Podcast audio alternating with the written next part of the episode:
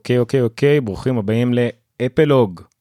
פרק מספר 056 של אפלוג. פודקאסט ומחשבות על אפל מבית רפי רשת פודקאסטים ישראלית. אני עומר ניניו היום בתוכנית. אנחנו ניגע כמובן בכמה דברים שלמדנו עוד כי מתברר שאי אפשר להפסיק ללמוד על איירטאגס על אפל פיי בישראל. אה, שיקום קליל כי עבר שבוע מאז שזה הושק בארץ וזה כבר חדשות ישנות במיוחד היום. אנחנו נדבר על שמועות חומרה מעניינות עימותים של דברים כבר ידענו על הדור חמישי של אפל הרבה צרות לאפל גם בייצור גם בבית משפט ותובעים אותם גם באנגליה אה, מצד שני הם מנסים גם להיכנס לפרסום אז למה לא תכנים חדשים באפל TV פלוס תקופה טובה באמת עוד מעט יהיו הרבה דברים מעניינים וכמה בונוסים אה, מעניינים מצד אחד וגם כאלה שיכולים לעניין את הילדים שלכם מצד שני או שזה אולי אותו צד לא בטוח. אה, בואו נתחיל אפלוג 056 היום ה... בניגוד למה שרשום פה על המסך. אה, סליחה. כן, אני אשנה את זה בזמן אמת היום ה-11 לחמישי 2021. ברשותכם אני רוצה שוב דקה מזמנכם. אני כבר תוכנית שלישית רצוף שאני יכול להגיד את זה שיש לי משהו אה, לפרשם להגיד אה, להמליץ עליו שהוא לא סתם דברים בשוטף אלא ממש אה, חבר התוכנית אה, שתורם לנו על מנת שנוכל טיפה לקדם את המיזם שלו וזה מיזם לא קטן בכלל. מדובר ב אה, things t h i n k z. things שוב קשה לי לבטא את זה. Things.ai בונה רשת דאטה שיודעת לדבר בין דברים בין things internet of things מכירים אז הם יכולים אה, כל הדברים שיכולים להתחבר לאינטרנט אה, אבל לא יכולים לדבר אחד עם השני. בגלל כל מיני מגבלות סייבר ופרטיות ה-things בונים רשת שבהם הם כן יוכלו לדבר אחד עם השני כל אחד יעביר דאטה אה, לענן באמצעות APIs פתוחים רגילים ובעצם הם יוכלו לשתף ביניהם מידע פומבי מידע חשוף מידע כללי ובעצם להשתמש במידע הזה אחד עם השני. אני דיברתי כבר בתוכניות קודמות על זה ניסיתי לתאר את זה פחות או יותר. הלקוחות פוטנציאליים השחקנים הפוטנציאליים במשחק הזה זה עיריות חניונים אה, מידע מכבישים מטראפיק עד מידע אה, ממש תשתיתי של דרכים מידע מרשת החשמל זיהום אוויר מים כל הדברים האלה זה מידע שהוא יכול להיות וצריך להיות פומבי ואז אה, שחקנים אחרים יכולים להשתמש במידע הזה החל מ-Waze כדי לנווט לאיזשהו חניון פנוי או לעקוף איזושהי סכנה או להזהיר אתכם על זיהום אוויר קיצוני במסלול שלכם כל מיני דברים יכולים להיות הרי. Uh, הרשת הזאת ממש uh, בחיתוליה נבנית עם המון המון שיתופי פעולה יש כבר כמה דברים מעניינים.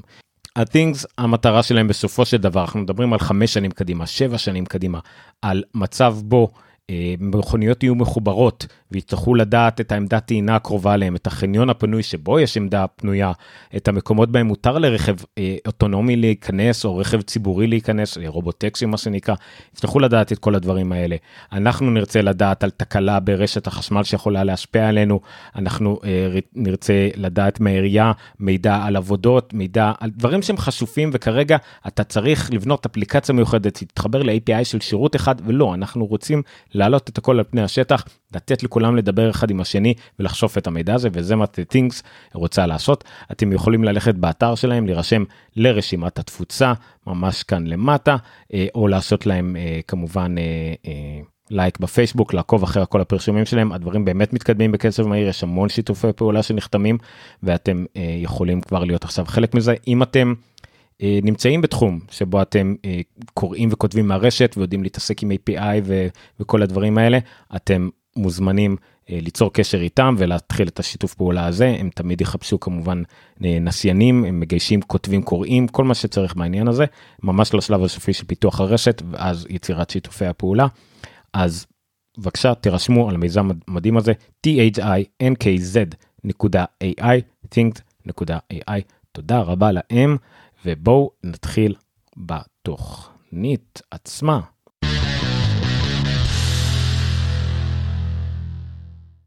המדור הראשון שלנו הוא שאריות אבל איכותיות נקרא לזה אוקיי. מה זה אומר זה אומר דברים שדיברנו עליהם בעבר ולמדנו דברים חדשים או דברים שלא ממש קיבלו מקום בעבר אבל בואו נדבר על זה. אז הדבר הראשון שדיברנו עליו כמובן לא מעט אה, בפעם הקודמת המון למעשה אה, אחד מהדברים שכבר אה, ממש אה, התמחיתי בו אם אפשר להגיד. זה AirTags, התמחיתי מבלי שעוד קיבלתי אותו, כן? אבל בסדר. אה, AirTags, אה, שני דברים חדשים למדנו עליו. דבר ראשון, אני מביא פה את הידיעה של גיק טיים, ה-AirTag נפרץ ויכול להיות סכנת אבטחה. מה זה אומר? זה אומר שחוקר אה, הצליח אחרי שהוא הרש שני AirTagים אה, לעקוף את המנגנון שנועל את ה-URL, את הכתובת של ה-AirTag ולשנות אותו לשלו. מה זה אומר? זה אומר שאם שמתם את ה-AirTag שלכם בלוסט מוד, אה, קורים שני דברים. א' כל אם מישהו עם אייפון מסביבכם רואה את הלוסט מוד הזה, הוא יכול לראות שיש פה AirTag בסביבה בלוסט מוד, לראות את המידע על המשתמש ולמסור לו אותו. אבל אם יש מישהו אולי עם אייפון שזה הוא נטרל את זה או לא הוא רוצה ידנית או מישהו עם אנדרואיד הוא יכול לסרוק את ה-NFC שבמכשיר והוא יקבל הודעה על המסך אה, שהוא יכול ללכת ל-URL URL זה הוא found.apple.com ואז token של המכשיר. ולראות את המידע על המכשיר הזה שהמשתמש בחר להראות זה מספר טלפון כתובת ליצירת קשר או אימייל ליצירת עכשיו זה גם אימייל ליצירת קשר שם וכדומה שיכול ליצור את הקשר. עכשיו ה-URL הזה של found.apple.com צרוב במכשיר נעול ורק הטוקן משתנה בהתאם לסריאלי של המכשיר או, או משהו אחר שאפל עושים מזה. אז מה שהפורץ הזה עשה זה שהוא הצליח להחליף את הדבר הצרוב הזה ב-URL שהוא בחר. מה זה אומר שהוא אה, אה, בחר אה, לעשות למשל את ה-URL של האתר שלו וזה פשוט הפנה לאתר שלו. אז ככה שאם אתם סרקתם את ה-NFC הזה זה בכלל זרק לאתר שהוא בחר שתזרקו. עכשיו, יש כמה דברים שמונעים את זה. קודם כל, לפני שהמכשיר פותח לכם, לפחות באייפון, פשוט אני לא יודע איך זה באפריד, לא אומר שזה רק באייפון, הוא מראה לכם אה, תקציר של ה-URL לפני שהוא פותח אותו בדפדפן. זאת אומרת, אלא אם כן זה found.apple.com, אתם לא אמורים לפתוח את זה, זה אמור להיות סכנה, כמובן שלא לא כולם שמים לב לזה. אה, אבל אם מישהו כבר ידע שהוא יכול לסרוק NFC כדי לגלות כתובת והכל, שווה להניח שהוא דווקא כן ידע. אבל בכל מקרה הוא מראה לכם את ההתחלה של הכתובת הזאת לפני שהוא מעביר אתכם לאתר. אה, וכמובן שעדיין אם עקפתם את זה או, או התעלמתם מזה זה עדיין יכול להעביר אתכם לאתר והאתר הזה יכול להיות זדוני עם איזשהו לינק בדיוק כמו שלוחצים על, על לינק שקיבלתם מהאינטרנט או מהודעה מוואטסאפ וכדומה. עכשיו זה לכשעצמו לדעתי ממה שאני הבנתי לא כל כך קריטי הרי אנחנו מקבלים הודעות ספיימים עם איזה וואטסאפ ותיזהרו אל תפתחו ולפחות אנחנו עם אייפון שהוא לא פרוץ ולא כלום, יודעים שלא יקרה כלום מהלינק הזה. הדבר הכי גרוע שיכול לקרות מלינק זה הודעות מעצבנות של נדבקת בווירוס, או הגרלה על מיליון שקל בוא תכניס את הפרטים שלנו ואז מישהו מצליח לגנוב את הפרטים שלנו, אין פה איזה שקנה אמיתית. וגם את העניין הזה לקחת ארטג מכשיר שעולה 29 דולר ולהחליף לו את ה-URL ולהשתיל למישהו אה, כדי שהוא יוכל להיכנס לאיזשהו אתר זדוני ולא יקרה משהו זה נראה לי בזבוז אנרגיה עצום. אני בטלגרם שלנו אני פרסמתי את הדוגמה הזאת. שאני נכנסתי לסוכנות לחומרי בנייה והיה שם אה, פרסומת נראה לי לסוג של צבע או משהו כזה ועל הפרסומת הזאת סרקו עם הטלפון את, ה, את העמדה הזאת ותראו באתר שלנו את כל מה שיש לנו להציע. סבבה עשיתי את זה ווואלה הגעתי לאתר שלהם והכל. אמרתי רגע היה לי אפליקציה שניסיתי אה, כי היה לי כל מיני תגי NFC שקניתי מאלי אה, אקספרס. אמרתי אולי בוא ננסה עם הטאג הזה עם האפליקציה הזאת לראות את המידע על הטאג. ואכן שרקתי עם האפליקציה את הטאג הזה ראיתי לאיזה URL הוא קורא וגם הצלחתי לערוך. אז הלכתי שם בחנות עמדה שאמורה להעביר ללא יודע מה טמבור נקודה קום העברתי את זה לגיקסטר של אייל שזה אתר שהיה לי או משהו כזה. אה, עדיין יש לי. וזהו ושיניתי את זה וזה מי יודע כמה כאלה יש בחנויות ועמדות בכל העולם וזה לאו דווקא איירטאג שעולה 29 דולר מי הייתי באמת רוצה הייתי שותל את הקוד הזה בכל עמדה שמישהו לא טרח לנעול את ה-URL שלו שאני שאני מוצא ובטוח יהיה הרבה כאלה שלא ינעלו את זה כמו אפל. אז זה לדעתי אחלה הוכחת התכנות אבל הרמת סיכון בה מגוחכת וגם כמו שגם רשמו פה אפל כנראה איכשהו תצליח אה, לחסום את זה ולעקוף את זה או תוציא אזהרה או, או מה שזה לא יהיה. אז זה מה שהיה לי להגיד על העניין הזה. עוד משהו שקשור לאיירטג, אחד החסרונות המאוד מאוד מעצבנים, שלא שמו את הפונקציונליות של איירטג בשלט אפל TV החדש. עכשיו זה לא היה אף פעם בישן, אבל לפחות בחדש קיווינו שזה יהיה. אז לפחות אדם אחד מאוד נדיב וחכם יצר מודל שאפשר לקנות אותו אבל אפשר גם נראה לי זה מודל להדפסה תלת ממדית שזה case לשלט אפל TV הישן עם מקום ל-AirTag. זה לא משהו נראה לי זה לא עבה מדי זה די דק רק מוסיף את העובי של ה-AirTag מלמטה וגם זה בלי יותר מדי כי זה אה, ה-case וה-AirTag הוא קו אחד, אה, ובעצם הופך את השלט אפל TV הישן שלכם, שאפל TV 4K או אפילו HD, זה מה שנקרא אפל TV Siri Remote, הופך את זה למאופשר עם U1 עם, עם, עם AirTag ואתם לא תאבדו יותר. אז מגניב לגמרי.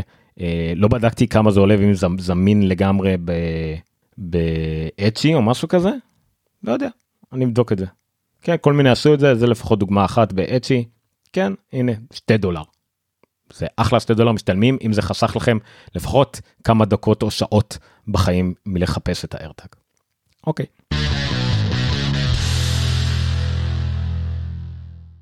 עכשיו למה שרציתי לדבר איתכם וזה באמת אנשים ממש רצו שאני אעשה אה, תוכנית מיוחדת או תוכנית בזק על האפל פיי שסוף סוף הושק בארץ. אפל פיי שאני אישית דיברתי עליו המון וחיכיתי אליו היה מין uh, תחביב אישי שלי לדווח עליו ולצחוק על מי שנשאל לדווח עליו כאילו זה אמת מוחלטת. Uh, אז כן לא יצא לי לעשות איזושהי תוכנית בזק ביום רביעי או חמישי אפילו שבוע עמוס ומטורף. לא שהיום זה יום שכולו uh, קייטנה אבל בסדר. אבל בסדר דיברנו על זה המון המון המון בקבוצת הטלגרם המון דוגמאות פרסמתי שם מבצעים שמצאתי וכל מיני אה, באמת היה חוויה נפלאה אז אני טיפה אסכם כמה דברים שלמדנו על האפל פיי. אז אפל פיי אה, עובד בסופו של דבר כמעט עם כל הכרטיסים בארץ כמובן שיכול להיות עדיין אני חושב בנק יהב או איגוד עדיין בעייתיים אה, לא ברור לי למה אבל שוב כרטיסים שהונפקו דרכם. אה, כבר אין הרבה כאלה בארץ כרטיסים דרך אה, דרך בנקים הרוב הם חוץ בנקאיים כי זה מה שהחוק אומר אבל עדיין אתה יכול להנפיק משהו שהוא מקושר לבנק. אני נתקלתי למשל בבעיה בכרטיס אשראי שניסיתי להוסיף ששייך לבנק אה, לצורך העניין של אמא שלי להוסיף אליי ולא הצלחתי. כי הוא כנראה כי הוא משוייך לבנק שלה איכשהו יש עוד איזושהי רמה של אימוץ שאני לא הצלחתי לשייך למכשיר שלי אבל כן למכשיר שלה. למה אני לא יודע איך הם יכולים בכלל לחסום את זה או לדעת את זה אין לי מושג לא רלוונטי אבל זה לא הצליח. אבל כל הכרטיסים כמעט נכנסו אני הצלחתי להכניס מקס הצלחתי להכניס כאל מאסטר קארד גם המקס הוא מאסטר קארד הצלחתי להכניס אמריקן אקספרס הצלחתי להכניס כרטיס של מזרחי אה, כרטיסי מועדון כרטיסי חבר הוא זיהה כמעט תמיד זיהה את כל המועדונים נכון חוץ מאמריקן אקספרס הוא חשב שאני בלשכת עורכי דין אבל זה כנראה אותם הטבות אותם תנאים אז זה לא משנה אה, יש לי בארנק כרגע חמישה כרטיסי אשראי או שישה אפשר לבחור את הברירת מחדל להשתמש בו. האזנתי גם את כל הכרטיסים לשעון אז אני כבר יצא לי האמת שיצא לי יותר לשלם עם השעון מאשר עם, ה, עם האייפון. שילמתי באיזה פיצריה שלא ידע מה אני רוצה מהחיים שלו שילמתי פה באיזה קיוסק מאלה שפתוחים 24 7 אה, אה, שגם כן עם השעון הם, המסוף היה למשל אצלו יותר קרוב אז אמרתי לא לא קרב אליי הוא לא אמור להיות אצלכם אנחנו אלה שאמורים לשלם הם לא אמורים הרי לקחת את האשראי שלנו. אז קירב את זה טיפה אליי ושילמתי עם השעון. אה, אני יודע שלהרבה אנשים יש בעיה עם מילוי דלק, לי זה דלקן, זה, זה קצת פחות בעיה, אה, לי לפחות, אבל מה שראיתי, כל מקום שאתם רואים מסוף עם אה, השימן הזה של האלחוטי, כמו וי-פיי על הצד, אבל זה NFC תכלס, או contactless payment, לאו דווקא NFC, יכול להיות גם RFID, אמור לעבוד. לא נתקלתי בזה בעיות זה נפלא זה מדהים זה חוסך את הכרטיס אשראי זה הרבה יותר פשוט להוציא זה כבר אצלי על היד אה, או בשעון אשתי השתמשה בזה שאשתי אמנם אדם מאוד מתקדם בטכנולוגיה אבל לא כל כך אוהבת את השינויים האלה גם השתמשה בזה בקלות אה, במקום להוציא או לדעת את הכרטיס ככה גם בני זוג יכולים לשתף אשראי אני תמיד מעדיף שהיינו משתמשים באותו כרטיס אשראי בדיוק עם אותו חיוב בארץ אה, אין כל כך אפשרות לעשות כפל כרטיסי אשראי בצורה נורמלית עד כמה שאני יודע אז פשוט היא משתמשת בכרטיס אשראי שלי על הטלפון שלה. אין את המגבלה של 300 שקלים אה, באף מקום שראיתי או כרטיס שניסיתי. אז אז גם זה טוב אין את המגבלה הזאת של אה, מעל 300 שקלים צריך עוד איזה קוד או משהו כזה אז זה גם יצא טוב. יש המון מבצעים אה, קיבלתי 100 שקלים החזר בגלל שהשתמשתי באמריקן אקספרס יש להם 10 אחוז החזר גם לכאל יש את זה. אה, השתמשתי במקדונלדס קיבלתי 20 שקלים בחזרה יש גם בסופר של יש גם בוויקטורי אה, אם אתם משתמשים במקס באפל פיי אתם מקבלים 30 שקלים באר קפה יש לכם גם ממקס אה, קפה בארומה וביג מק במקדונלדס. ממש תעברו על ה... תראו איזה כרטיסים יש לכם תחפשו את הצירוף של הסוג כרטיס יכול להיות שני דברים סוג כרטיס מאסטר קארד או ויזה או אמריקן אקספרס וגם המנפיק זאת אומרת מקס כאל או ישראכרט אז תחפשו את השילוב הזה עם המילה אפל פיי ומבצעים ואתם תמצאו רוב המבצעים הם לפחות לחודש חלקם אפילו יותר אז שווה לנצל את זה. לסיכומו של דבר אחרי שטחנו את השכל על אפל פיי במשך חודשים מתי מגיע לארץ מתי מגיע הכל. זה פשוט עובד. זה עבד זה עובד לאנשים מי שהכניס את זה הכניס את זה וזה פשוט הדבר שההייפ שלו ייעלם כל כך מהר כי הוא יהפוך לדעתי לכל כך טריוויאלי. עדיין יתלהבו ממבצעים להשתמש בו ואז פשוט במיוחד עכשיו ש-80-90% מה, מהמסופים כבר יש אותם זה פשוט יעבוד. אז נכון תחנות דלק עדיין בעייתיות זה נכון שנגיד מסעדות עדיין בעייתיות אבל זה ייפתר. תחנות דלק צריכות אולי להחליף את המסוף שלהם. חלקם דרך אגב אפשר לשלם עם האפליקציות שלהם. אז אתם עדיין לא חייבים לקחת את האשראי או מה שזה לא יהיה, חלקם פשוט באפליקציות אוטומטית, אני משתמש בזה, שוב זה דלקן אבל עדיין בדלק זה עובד, אה, האפליקציה מזהה אותי. מסעדות, כן, מסעדות יש פה איזשהו עניין אה, שכל מי שהיה במשטר בחו"ל יודע שהמלצר מביא את הטרמינל, את המסוף אליו, והוא מצמיד את ה... כרטיס שלו, מכניס אותו מלמטה עם הצ'יפ ומכניס את הפין וזהו. המלצרים בחו"ל כבר יודעים לא נוגעים בכרטיס אשראי, הם לא לוקחים וגם תחשבו על זה, אתם נותנים את האשראי שלכם למישהו שהולך מאחורי הקלעים, לא יודע מה עושה איתו ולהחזיר לכם, זה יעבור בארץ. אני לא יודע אם זה יהיה טרמינלים ניידים כאלה של וודאפון וכל אלה, או עם אה, תוספות לאייפדים או משהו שייתנו להם, אני לא יודע עדיין מה יהיה התוצאות, הם יהיו חייבים, הרי זה גם החוק בארץ, הם יצטרכו לעבור ל-EMV, אין מה לעשות, אבל uh, זה מתי שיקרה אבל כן בינתיים נספוג את זה בשקט זה שוב זה תהליך שהתחיל בארץ רק לפני איזה חצי שנה שנה אז uh, זה עוד יקרה באיחור יחד עם בכלל מהפכה הכלכלית שאמורה להיות בארץ מבחינת אשראי שהתחילה לפני הרבה שנים נקווה שזה לפחות ישתפר.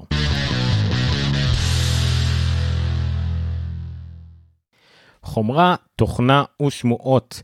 Uh, האמת שאני ברגע האחרון ניסיתי לראות מה זה לא יכול להיות שהיה שבוע כל כך חלש לחומרה וכל השמועות ודברים כאלה היה הרבה ידיעות על אפל מבחינת חדשות כי אפל במשפטים וכאלה אבל לא מצאתי הרבה על חומרה ואז הלכתי אחורה אותם נזכרתי שהיו כמה.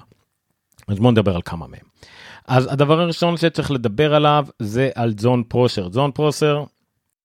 ג'ון פרושר הביא לנו uh, את הדיווח הקודם פחות או יותר על מקבוק uh, ארים צבעוניים וכדומה אז עכשיו הוא חוזר עם מידע אמיתי שיש לו לדבריו, זאת אומרת שהוא דיבר עם המקור שלו, שאמר, אותו מקור שהיה נכון גם לגבי האיימקים וכדומה, אה, שנגע וראה לפחות במקבוק אר כחול, אה, וראה גם ירוק, אה, פרוסר רצה לראות את זה בעצמו, והוא ראה את המקבוק אר הכחול, ראה גם תוכניות, סליחה, לא ראה את הכחול, ראה את התוכניות האמיתיות, ראה את הדברים, והוא רינדר על פי זה כמה דברים שהוא רצה להראות. הוא כמובן מתחיל בטיפה להצדיק את עצמו, הוא נתן גם קצת מידע על, על שהאמברגו על הסקירות של ה-iMac 24 והאייפד פרו יצאו בקרוב, אבל בסדר.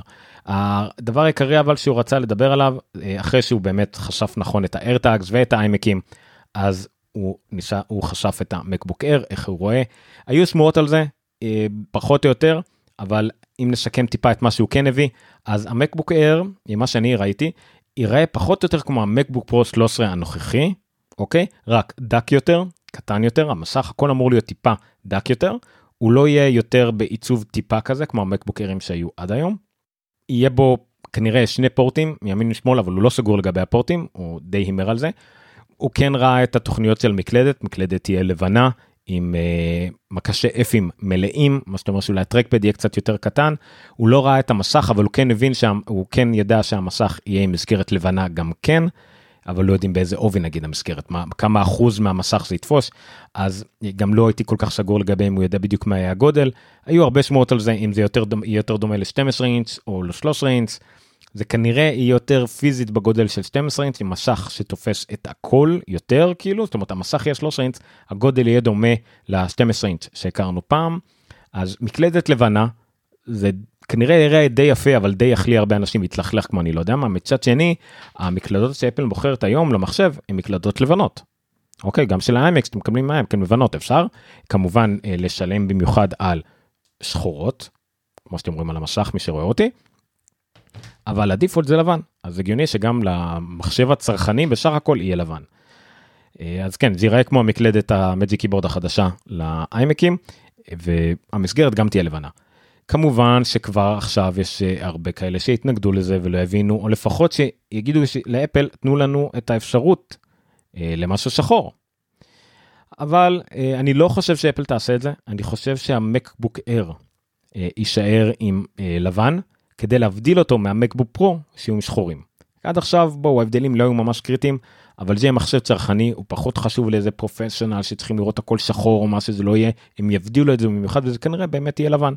הצבעים יהיו כנראה צבעים דומים לצבעי איימקים, הצבעים הפסטלים של האיימקים, זאת אומרת של הרגל או של הפרונט, לא של הבק הבוהקים. אה, אז זה כנראה ההשערה, הוא ראה את הכחול והכחול הוא באמת בצבע הפסטלי יותר של האיימקים. אז יהיה מעניין. לגבי תאריך, אנחנו מדברים על סוף 2021, תחילת 2022, זאת אומרת זה כנראה יהיה כבר עם מעבדים חדשים, זה הדור הבא של המקבוקרים, אפל תמשיך עם המקבוק אייר הנוכחי, אה, לפחות עם ה-M1, עד שלהם, כנראה שעד כל הליין יצא של כל שאר הדברים, ורק אז הם. יתחילו להוציא כאילו את הדור הבא כל פעם. אה, בסדר, בסדר, בסדר. אז זה לגבי העמקים. ידיעה הבאה היא על משהו שגם ידענו שהוא יגיע, פשוט אה, מינצ'יקו החליט אה, לשים על זה תאריך. מה אנחנו יודעים שיגיע? אנחנו יודעים שאפל עובדת על מודמים סלולריים משלה. כרגע אפל וכמעט כמעט כל התעשייה הסלולרית מסתמכים על צ'יפים, אה, 5G למשל, של קוואלקום. נכון, לפעמים יש דברים קצת שונים, אבל כמעט כל הפטנטים, הכל שייך איכשהו לקוואלקום. היה תביעה מאוד uh, גדולה של אפל מול קוואלקום לפני כמה שנים, והם הגיעו להסכם ש... הסכם פטנטים שבהם אפל יכולה להשתמש בפטנטים של uh, קוואלקום לצ'יפים סלולריים לשש שנים, uh, ככה שעדיין היא יכולה להשתמש בצ'יפים של קוואלקום, באייפונים שלה, אבל מצד שני, אפל קנתה את כל יחידת המודמים הסלולריים של אינטל. אינטל ניסתה להילחם בקוואלקום להוציא פתרון משלה, לא הצליח לה, היא די נכשלה, ואפל קנתה את כל החטיבה הזאת. ואפל עובדת על מודמים סלולריים משלה, זה לא מפתיע. מינצ'יקו אבל טוען שכבר ב-2023 האייפון של 2023 כנראה יגיע עם מודם 5G. שוב מתקדם יהיו עוד כל מיני תתי דורות של 5G והכל אה, מבית אפל. שזה גם אה, יעזור לאפל המון בקצב ההתקדמות שתהיה תלויה בעצמה כמו בצ'יפים שלה במעבדים שלה ב... אה, SOC שלה וגם אה, יעזור לה כמובן בתמחור. המחירים יהיו יותר זולים אם היא מייצרת בעצמה. העניין הוא בגלל שכמו שאמרתי מדובר בהסכם של 6 שנים של פטנטים אז אפל לא צריכה למהר יותר מדי. Uh, אני חושב שגם היא לא יכולה להשתמש באיזשהו uh, צ'יפ אלטרנטיבי שלא יודע מה מפר את הפטנטים או איזה שטות אחרת כל עוד יש לה את ההסכם הזה אבל כנראה שיש לזה איזשהו פתרון אחרת לא היו אומרים את זה אבל כמו שקו אמר זה 2023 uh, אה, לפחות. וברקליז למשל אמרו שזה כנראה יגיע רק עם 2024 או אפילו 2025 אז אני לא יודע. ההסכם של אפל הוא עד 2025 עם קואלקום אבל זה זה פחות או יותר השלב הבא של אפל להיות להשתמך במודם סלולרי משלה שכנראה אולי אפילו ישלבו עם המעבד הרגיל שלהם אה, מה שאומר שאין שום סיבה שכל המקים לא יהיו סלולריים ובעצם כל המכשירים של אפל יוכלו להיות סלולריים במקביל לרק וי-פיי נגיד אין אין סיבה שזה יקרה. הידיעה הבאה נוגעת יותר לתוכנה ויותר נכון לפיצ'ר שהם הוסיפו לתוכנה ב-14.5 ה-ATT ATT, uh, App Transparency Policy, uh, בערך זה לא בדיוק זה, לא משנה, זה ה-Tracking Prevention של אפל, שבהם אם אתם מפעילים אפליקציה שבשוטף הייתה מעבירה את המידע עליכם, מידע השימוש באפליקציה לאפליקציות אחרות, על מנת ליצור רשת פרשום טובה יותר, אז uh, היא תקפוץ לכם הודעה במכשיר שתשאל אתכם אם אתם מרשים לאפליקציה הזו לשתף את המידע עם אפליקציות של יצרנים אחרים. מתברר שרק 4% מהמשתמשים בערך, חלק מהמקומות אומרים 6%, אה, אישרו אה, לאפליקציות להשתמש במידע עליהם. זה בארצות הברית, כנראה באירופה או מחוץ לארצות הברית מדובר על 10%, 12%, אבל עדיין. מה זה גורם? זה גורם לזה שרשתות אה, פרשום, במיוחד נגיד פייסבוק, הסתמכו על זה שהם יודעים על, עליכם לפי המזהה פרסום שלכם אה, הרבה מאוד על זה שאתם משתמשים גם באפליקציה אה, א' ב' ג' ושמידע מהאפליקציה א' עובר לג' לא מדובר רק על אפליקציות בפייסבוק עצמם כמו שאתם מכירים שאם אתם כותבים משהו בת, באינסטגרם מפרשמים אתם תראו עליו פרשומות גם בפייסבוק אלא מדובר ממש כמו כמו הפיקסל הזה של פייסבוק שאתם יכולים להכניס מין מזהה כזה שמוצמד למכשיר שלכם ואז הם יודעים שאם חיפשתם משהו באפליקציה א' הוא יפרשם לכם על זה בכלל בפייסבוק באפליקציה של מחברה אחרת או ממפרשם אחר. אז אפל מנעה את זה על ידי ההודעה הזאת והרבה מאוד מהמשתמשים מסרבים למעקב הזה מה שיפגע מאוד מאוד מאוד ביכולות הפרסום של אה, פייסבוק. אה, מאוד מאוד הכוונה היא לפחות לפי בדיקות שהם עשו זה כנראה משהו כמו רק 5 אחוז זה לא המון אבל כנראה גם הרבה אה, מפרשמים שהסתמכו על העניין הזה אה, יצטרכו למצוא פתרונות אחרים או ילמדו לפרשם אה, יותר טוב או לפחות שיטות שפחות פוגעות בפרטיות של האנשים משהו שהוא יותר אה, אנונימי. אז זה ידיעה אה, על זה לפחות. בואו נעבור לחדשות כלליות שהן עיקר הבשר של השבוע. אז בחדשות הכלליות נתחיל מדברים שרחוקים אבל עדיין נוגעים אלינו, שזה בעיות בייצור של אפל. אה, זה קצת מצחיק, עד שבגלל הקורונה ובגלל טראמפ, אפל ניסתה לעשות הכל כדי שיהיו לה מפעלים מחוץ לסין, בברזיל, בעוד כל מיני מדינות, טיוואן, אה, אבל היא מאוד מאוד הסתמכה לבנות מפעלים בהודו. אני אומר לבנות, הכוונה היא שפוקסקון והשותפות של אפל בנו. אז בנו מפעלים ענקיים בהודו, אה, נמלטו מהקורונה אה, והכל, ואז כמובן הקורונה הגיעה להודו, ועכשיו הם צריכים, סגרו את המפעלים של פוקסקון בהודו. אה, סגרו, צמצמו, טיהרו, כל הדברים האלה של בגלל הרבה מקרי קורונה, מה שכמובן הפחית את יכולת הייצור של אפל לאייפון 12. אז כן, קצת מצחיק.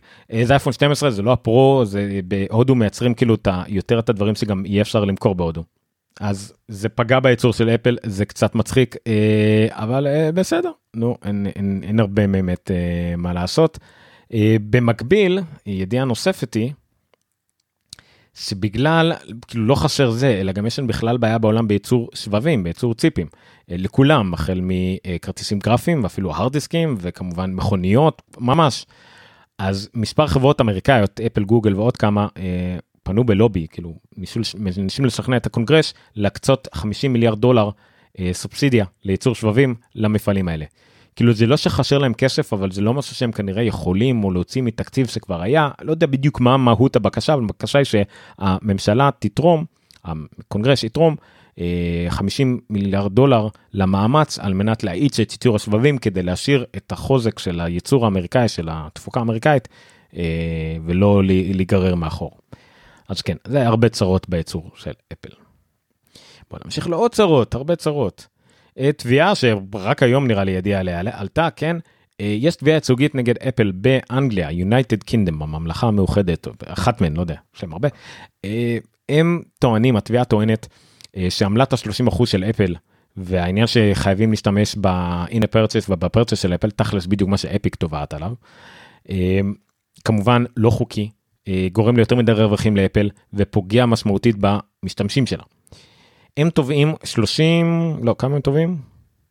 קודם 1.5 מיליארד pound 1.5 מיליארד סטרלינג שזה כמעט 2 מיליון דולר וזה תביעה ייצוגית מה הכוונה זה תביעה ייצוגית כמו בארץ פחות או יותר אתה לא צריך להוכיח אה, בדיוק מי כל התובע ותובע ותובע אלא אתה תובע בשם כל מי שיכול להיפגע ואז אתה צריך למצוא אותם אה, ולתת להם מכספי הפיצויים אם קיבלת. או להשאיר את זה פתוח, רק תוכיחו שנגיד רכשתם אפליקציה בחמש שנים האחרונות ומגיע לכם רק פיצוי. הפיצוי מחלקים את זה פר בן אדם, זה משהו כמו אלף דולר לאדם. אה, אני חושב שהיה טעות בכתבה הזו, אמרו לשני אה, מיליון אנשים עלולים, עשויים לקבל פיצוי, נראה לי שהכוונה הייתה יותר 20. אה, זאת אומרת כי זה סך הכל המשתמשים באייפון מ-2015 או משהו כזה, אבל לא משנה, זה בין 100 דולר ל-1000 דולר למשתמש. אז אפל כמובן זה כסף קטן, אבל אפל תילחם בזה וכמעט בטוח תנצח, זה תביעה.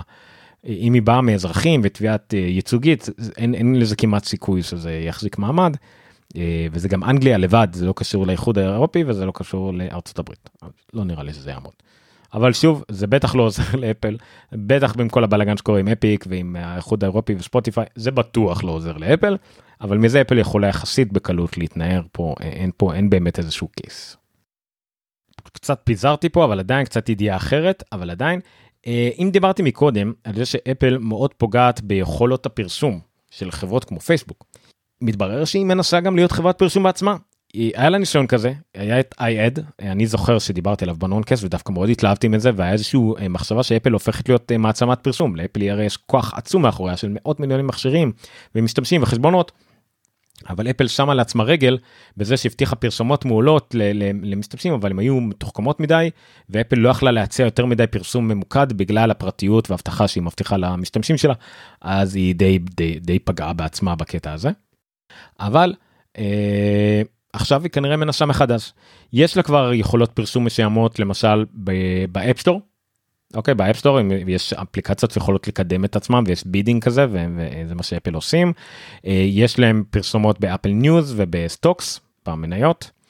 וכרגע הם העסיקו עובד לשעבר בפייסבוק בשם אנטוניו גרסיה מרטינז הוא עבד בפייסבוק אומנם רק מ-2011 ועד 2013 אבל הוא היה די בכיר אז בפרסום כשהם רק התחילו את uh, יכולות הפרסום uh, המסיביות בפייסבוק הוא גם כתב ספר די מפורסם עליהם ב-2016. אה, אז זה מגניב. אז זה כמובן המון ספקולציות עולות מזה כי אה, ממש לפני הגיוס הזה אפל פרשמה שיש לה 50 משרות פנויות בתחום הפרסום. אה, ושוב אחרי שהיא פגעה כל כך אנושות בפרסום של פייסבוק זה אומר דרשני הם לא הם לא לדעתי הם לא יעשו פרסום דומה אבל הם יתנו אוקיי אתם כרגע אפליקציה נפגעתם כי אתם לא יכולים להשתמש ביכולות פרסום של פייסבוק קחו את היכולות פרסום שלנו. אתם לא תדעו מה אף שום דבר פרטי על אף אדם אחר אבל נגיד בגלל האנונימז המידע העצום שיש לנו אתם כן תוכלו לדעת על אה, משתמשים שהם דומים למשתמשים אחרים ברמה הכי כללית שיש ויהיה איזשהו broad כזה שאפשר לפגוע בו אה, בלי לפגוע בפרטיות. אה, והוא מסתמך אך ורק על, על דברים שעשו בעבר ב-App Store אז יהיה יותר פרסומות טובות ב-App Store. אם זה נגיד אולי אפילו לאפליקציות אז רק מאפליקציות מה...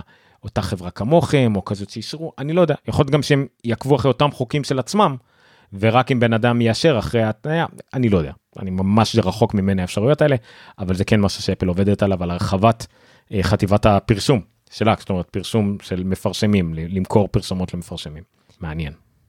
מעניין יחד עם זאת די משעמם אם אתם לא מבינים בזה. ולחלק העיקרי בתחום החדשות השבועיות זה שיקום השבוע הראשון במשפט בין אפיק לאפל. אני אה, בצד של העיתונאים שלא מסקרים את זה או לא עוקבים על זה יום ביומו. כל יום יוצאים לפחות איזה 2-3 ידיעות פיקנטיות. אני די מנסה אה, לעקוב בעצמי אחרי הדברים הכלליים, לאיפה הרוח נושבת, מה הדבר משמעותי שקרה, איזה דברים מעניינים גילינו, וגם לפחות כל אם יש משהו מאוד מעניין. אם נגיד בדברים הכלליים שגילינו, ודיברתי על זה קצת שבוע שעבר, זה שאנחנו רואים שאפל ממש לא אוהבת להוציא החוצה את המיילים שלה ואפיק בכוח עושה את זה. אנחנו מגלים המון על אפל, על מאחורי הקלעים, על איך בכירים מדברים אחד עם השני, איך הם מדברים על מה שקורה לפני השטח, איך הם מגיעים להחלטות, אה, אפילו להסתיר דברים. בצורה חוקית עכשיו זה בסדר אין פה עבירות על החוק אבל זה עדיין מגמות שאפיק מנסים להראות על איך המוטיבציה של אפל הייתה רק לטובת הרווחים ולא לטובת המשתמשים ואיך הם פוגעים במשתמשים על ידי זה. אז יש כל מיני של פיל שילר על uh, שהוא מודע לכמה אפליקציות בעייתיות והאפסטור אולי לא כל כך בטוחה עם איזה אפליקציות סקאמס. Uh, על uh, מול לא מולוור על אפליקציות uh, שנכנסו לחנות זדוניות בגלל איזה פרצה שהיו באקסקוד מישהו uh, העביר גרשה פרוצה של אקסקוד ואנשים העלו היו איזה 100 ומשהו uh, מיליון uh, נפגעים פוטנציאליים uh, אז איך הם טיטאו את זה מתחת לשטיח בערך. זאת אומרת הם, הם לא הוציאו על זה הודעה רשמית זה לא עניין הם טיפלו בתקלה פתרו את זה הכל נפתר אבל לא הסבירו למשתמשים את חומרת הדבר. אה, שוב לא היה נזק ממשי כדי שהם יהיו חייבים לעשות את זה אבל עדיין זה לא יפה שהם לא עשו את זה וכולי וכולי. אז כל הדברים האלה זה משהו שמלווה את המשפט באופן כללי. עוד דבר שמלווה מאוד את המשפט באופן כללי זה העובדה שלאפיק הם עדיין לא מציגים case ים אמיתיים הם לא מציגים עובדות הם לא מציגים דברים שבאמת יכולים לפגוע באפל כרגע כאילו ברמה המשפטית אבל מאוד פוגעים באפל ברמה הערכית ברמה התפיסתית. ו... בהחלט כנראה יכריחו את אפל לעשות שינויים זאת אומרת שגם אם אפיק תפסיד אפל גם תפסיד פה באיזשהו אה, בכמה וכמה דברים. אז כרגע זה נראה שאפל מובילה אפל אה, עושה דברים יותר נכון בבית משפט אבל לפעמים זה מגיע לאבסורדים. אז כמה דברים שאנחנו למדנו השבוע באמת על היום הראשון דיברנו היום הראשון היה. היה רק המודעות פתיחה וכדומה כאלה דיברנו זה הקראתי קצת מה, מהסליידים של אפל ומהסליידים של אפיק. ביום השני מנכ"ל אפיק על, על דוכן העדים כביכול והודה שהוא משתמש באייפון. הוא הטלפון שהוא משתמש בו זה אייפון אה, בגלל הפרטיות והבטחה של אפל. זה הסיבה אז אחלה זה כאילו הוא מודה זה בסדר זה ראוי אבל זה גם קצת פוגע ב... אז למה אתה כל כך שונא את אפל אבל בסדר. וגם הוא הודה וזה חשוב שאם אפל הייתה מציעה לו דיל ייחודי לאפיק נגיד 15% במקום 30% או כל דבר אחר שאולי יציע לאחרים הוא אמר שהוא היה לוקח את זה.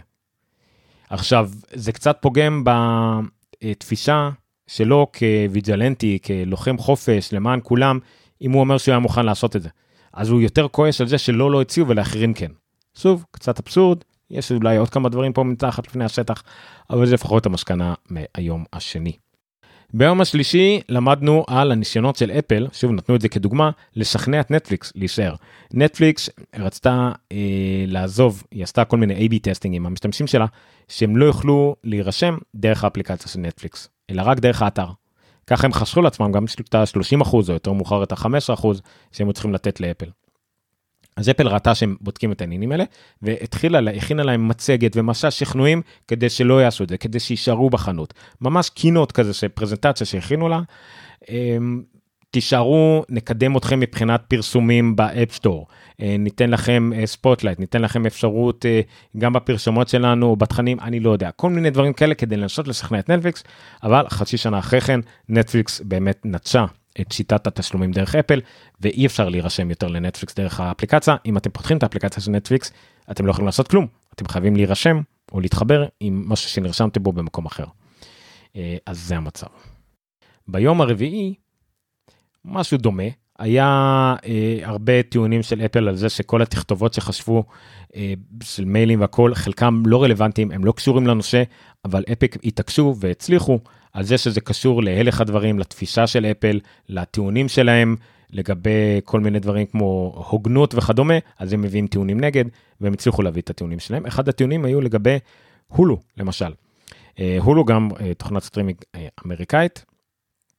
היא נתנה להם למשל אפשרות לבטל מנוי מתוך האפליקציה. היום אם עשיתם subscription לאיזשהו שירות, ואתם רוצים לבטל אותו אתם צריכים ללכת לאפליקציית settings של אפל ל App Store אה, או סליחה הולכים ל App Store לפרופיל שלכם ללכת ל subscriptions ולחפש שם את מה שאתם עושים ולעשות cancel או לא לעשות renew. אה, ובעצם להולו הם נתנו את האפשרות לעשות את זה מתוך האפליקציה. דבר שעדיין לא קיים לאף אחד אחר. אבל משהו שאז לא היה קיים ועכשיו קיים הם נתנו אפשרות גם מתוך האפליקציה לעשות upgrade ו downgrade נגיד למסלול או לשנות מסלולים. זה אמנם עכשיו קיים אבל הם נתנו את זה להולו לפני שזה היה קיים לכולם זאת אומרת הם נתנו להם שימוש ב-API פרטיים ודברים כאלה אה, לאפליקציה אחת נתנו לה בעצם יתרון אולי לא הוגן על פני אחרות. ביום החמישי היה הרבה מידע מגניב על, על אה, איך אפל מטפל את ה-app review של אפל בסקירת אפליקציות שלה. אה, היה מידע על 2019 למשל, 4.8 מיליון אפליקציות הוגשו במהלך 2019, מתוכן כמעט 1.8 מיליון נדחו, איזה 30 ומשהו אחוז נדחו. לאפל אה, הם תיארו פחות או יותר את כל השלבים האוטומטיים שיש להם לסינון אפליקציות כפולות, זדוניות שלא עומדות, שמשתמשות ב-API אה, שלא חשוף לאנשים, או private API, הזמן שנקרא של אפל, המון המון דברים אוטומטיים, אבל בסופו של דבר יש גם 500 בודקים ידניים שצריכים לעבור על 100 אלף אפליקציות אה, ביום, שזה כמובן מטורף. אה, הבנתי שגם היו שם למשל תיאורים ותמונות של איך הם עובדים למשל, אפשר לראות פה עמדת בדיקה שיש פה איימק, מקבוק, שני אייפונים, אה, שני אייפדים ועוד נייד, משהו עמדה מטורפת של בדיקות, בדיקות עם כמה עשרות אייפדים שכל אחד בודק. לא עבודה קלה, אבל זה מעניין. זה מעניין. מי שרוצה לקרוא עוד אז שיקמתי את זה פחות או יותר מכתבה של 9 to 5 max ששיקמו את כל השבוע ובפנים יש לינק לעוד כל יום כמובן כל הלינקים הם בפרטי הפרק שפרטי הפרק דרך אגב לא דיברנו על זה זה ב-applog.raffi.media/056 כמובן שיהיו את הפרטי פרק ברגע שהוא יעלה. כל הכישורים כל הפרטים כל התקצירים שלי יהיו בעמוד הפרק ממש כמו בלוג מושקע. אה, היום בנוסף כחלק מכמובן התעמולה של אפל באופן כללי הם הוציאו מן הודעה לעיתונות לגבי 2020. הם טוענים שב-2020 הם הצילו חסכו כמעט 1.5 מיליארד דולר אה, כסף שבפוטנציה יכל להגיע נגיד לרכישות אה, חשודות או fraudulent. שכחתי את המילה בעברית fraud כאילו. אז כן, יש פה הרבה מאוד נתונים, כמה הם עשו, אה, כמה הם rejected וכמה הכל, ממש תיאור יפה, זה, זה, זה סוג של transparency שלא ראינו בעבר, אבל כמובן שזה transparency מוטה. עם נתונים שמאוד מאוד מציגים את אפל במבט חיובי. אז כן, זה ידיעה ממש ממש טריה לפני איזה שעה שעתיים לא הספקתי אפילו לעבור על הכל. טוב עד כאן אה, כל מה שקשור לחדשות הכלליות כן אני יודע נגעתי בדברים אה, דברים משפטיים כמו אפל נגד אפיק ועתיד האפסטור האפסטור בעולם כן נגעתי בזה ממש בקצרה על הפרסום של אפל ומה זה אומר על איך מה שהיא עושה לשוק הפרסום מול פייסבוק וכמובן על הצרות בייצור אם מישהו רוצה להגיד או לכתוב על זה משהו. זה הזמן אם לא נעבור למדור הבא. שירותים ואפל TV בואו נעבור מהר על כמה ידיעות על דברים שזה באמת רק מבזקים. סדרה חדשה עם בילי קרודופ מי זה בילי קרודופ הוא זה שהביא לאפל את פרס האמי הראשון שלה על אה, תוכנית הבוקר. והוא יככב בדרמת חצי שעה כאילו דרמה אבל של חצי שעה פרק לא 45 דקות של עשרה פרקים שמתרחשת בעתיד חלופי שבו אנשי מכירות מוכרים חלקות על הירח. אז בילי קרודופ הוא מן הסוכן מכירות הראשי הוא יהיה ה lead person עם דברים שקורים אה, סביב זה. אה, זה שוב משהו כזה נקרא retro future עתיד אבל רטרו משהו כזה. premise נראה מעניין זה אני אוהב את התוכניות העתידיות האלה אבל לא ממש הוא שחקן מעולה. עם ממש שחקן אופי כזה שנראה לי יכול להתאים לדמות הזאת וזה מגניב. לסדרה יקראו Hello Tomorrow ואין לה תאריך עליה כרגע זה יותר הזמינו את העניין הזה אבל בסדר. לאפל היה חשוב להדגיש את זה כי הוא שחקן מאוד מוערך ששוב זכה באמי עכשיו. תוכן נוסף שאנחנו כן יודעים מתי הוא עולה שזה ממש עוד שבוע וחצי זה התוכנית דוקומנטרית של אופרה והנסיך הרי עם דוקומנטר, דוקומנטרי על בריאות נפשי.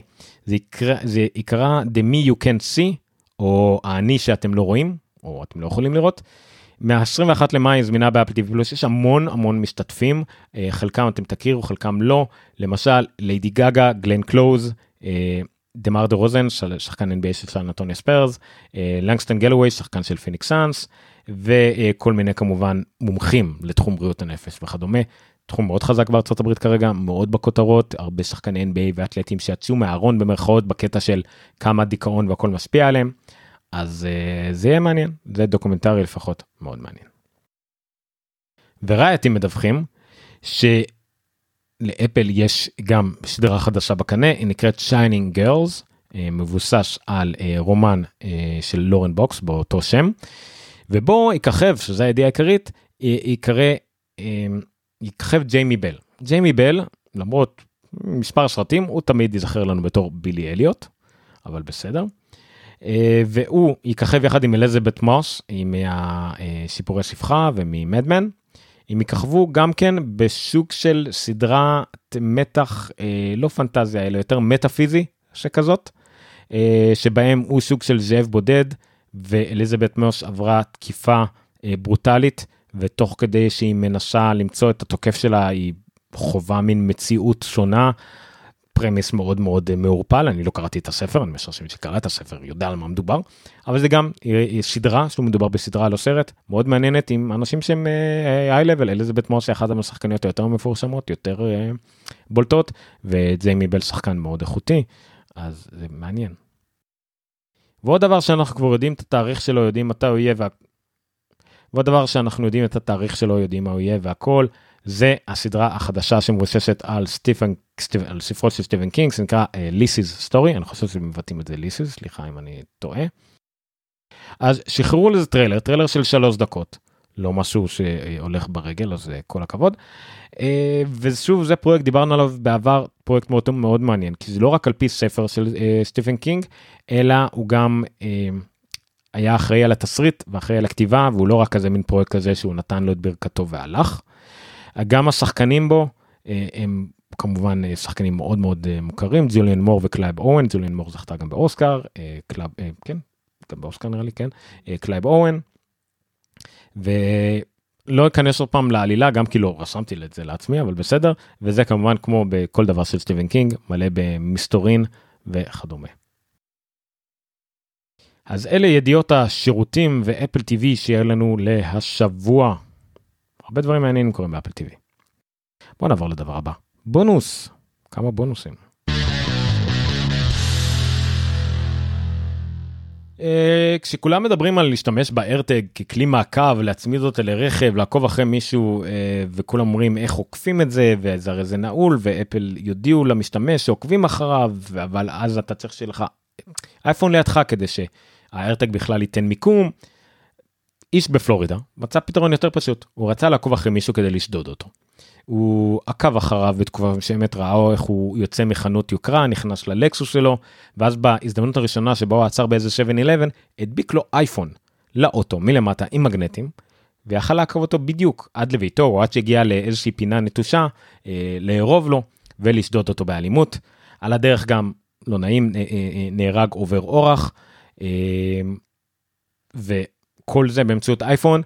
אייפון עצמו גם כמובן היה מכסף גנוב אז לא שהוא הוציא כסף כאילו בזבז אייפון על מנת לעקוב אחרי מישהו כדי לשדוד אותו אז גם את האייפון הוא קנה מארנק שהוא גנב מאיזה משאדה ואת האפל איי הוא פתח על שם המלצר מאותה משאדה.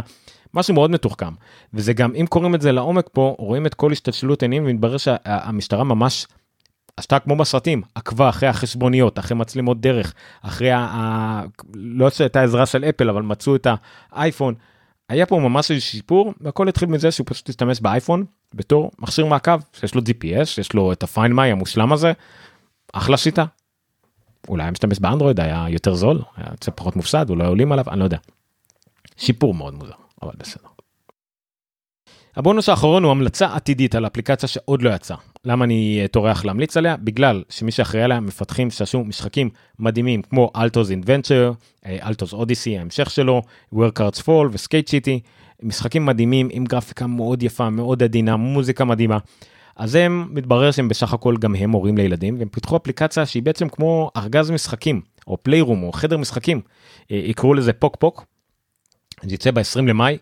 זה בעצם אה, המון המון משחקים, מיני משחקונים כאלה, אה, שילדים יוכלו אה, לשחק בהם, להתנסות בהם, כל מיני דברים, החל מאבני בנייה ועד מכוניות. לא באמת תכנות והם תמיד יוסיפו עוד משחקים לזה. אני עדיין לא יודע מזה יש הרגשה שזה יהיה מודל מנוי. הם יעזרו גם כן בהמון אנשי מקצוע שיעזרו להם כמובן שהמון נסיינים המון ילדים קטנים.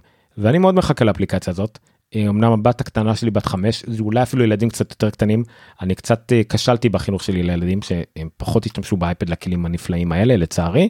אה, ויותר ליוטיוב קידס אבל אולי האפליקציה הזאת תצליח לשעשע אותם. זאת ההמלצה שלי יהיה Pok Pok Playroom ב-20 למאי ב App Store כן יש שבועיים ניסיון ואחרי זה זה כנראה במודל תשלום אבל זה נראה מגניב ואם זה באמת איכותי ויתאים לילדים בני 5 6 7 אז אני ללא ספק אקנה את זה ואדווח בהמשך על איך זה.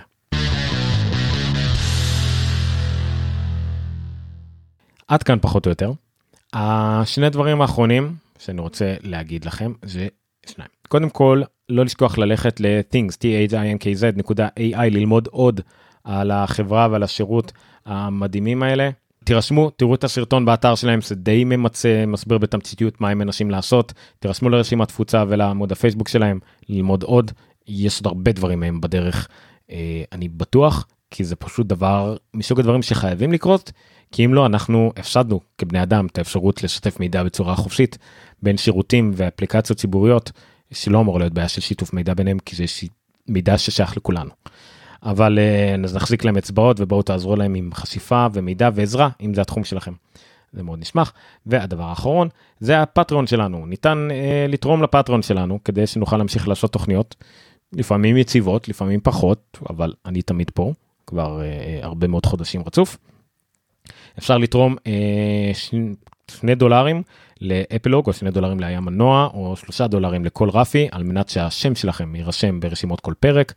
אה, כבר עכשיו יש לנו כבר כמה, אה, אה, יש לנו כבר שלושה תורמים שאת שמם אנחנו נראה בפרק, אתם תוכלו לקרוא. אפשר גם לתרום יותר, תרומה גדולה יותר של חמישה דולרים, תאפשר לכם לשמוע את הפרק, לקבל את הפרק באותו יום, היום בלילה ממש הפרק יעלה, לא ערוך כמו שהוא, ותוכלו פשוט להירשם ל-RSS, ל-RSS המיוחד הזה כדי לשמוע את הפרק ממש מחר על הבוקר אם אתם רוצים. על הבוקר הכוונה היא ברביעי בבוקר, מי שאיתנו בשידור חי. אז uh, זה סבבה אתם רואים כבר עכשיו יש שלושה פטרונים 86 דולר לחודש אני מקבל זה בערך uh, זה לא מספיק לי אה, חלק מזה זה כמובן דברים זמניים, אני, דברים באים, הולכים, אז מאוד נשמח אם תוכלו לעזור לנו. העלות של הפודקאסט ושל הרשת ושל האתר ושל לתחזק את הכל ושל הזמן שלי הרבה יותר גבוהים ממה שאתם חושבים. זה תחביב, זה תחביב שאני מאוד מאוד מאוד אוהב, אבל תחביב יקר. אז אני אשמח אם תעזרו לנו. אבל לא חייבים, הפודקאסט במהותו עצמו אה, לנצח, לנצח, לנצח יהיה חינם וחופשי בכל RSS. אני לא יכול להבטיח שלא יהיה דברים עם בונוסים שיהיו בתשלום, כמו פה, לקבל את הפרק המלא למשל, או אולי השיטה הזאת דרך אפל, או לא יודע מה, כל חברה אחרת. אם יהיה, זה יהיה רק דברים מאוד מיוחדים, מאוד ספציפיים, נגיד לחברי מועדון, אבל הפודקאסט במהותו, התוכן העיקרי, תמיד, תמיד, תמיד, יהיה בחינם, זה המוטו שלי. אה, כמובן שיהיה פרסומות אם צריך והכל ואולי תוכלו לשלם על, על פודקאסט פרטי משלכם בלי פרסומות אולי אני לא יודע אבל כרגע הפודקאסט עצמו תמיד התוכן שאני אומר שאני מדבר שאני מעביר לעולם תמיד יהיה חינם. זה הכל. זה מצחיק זה הדבר החשוב שיהיה בחינם ותשתיות שאני אומר בין לבין שאני מוריד בעריכה על זה תצטרכו לשלם אתם מבינים את האבסורד אבל מה אכפת לכם זה יעזור לי. לילה טוב אני לא חושב שנעלה פה איזה שיחת פוסט אה, באודיו אז אה, אנחנו נסיים בשלב הזה. אני מאוד מודה לכם, אני מאוד מודה למאזינים בפודקאסט, לצופים ביוטיוב, לקוראים ולמשתתפים ולמאזינים בטלגרם, אה, גם בקלאבהאוס, גם בטוויטר, גם בטוויטס וגם בכל מקום אחר. אז תעקבו אחרינו. אה, הכי חשוב להצטרף לקבוצת הטלגרם, אחלה מקום, ולעקוב אחרינו בפייסבוק. ואחריי עומר ניניו אם אתם רוצים אז זה היה אפלוג 056 ל-11 למאי 2021 לילה טוב, אפלוג, אאוט.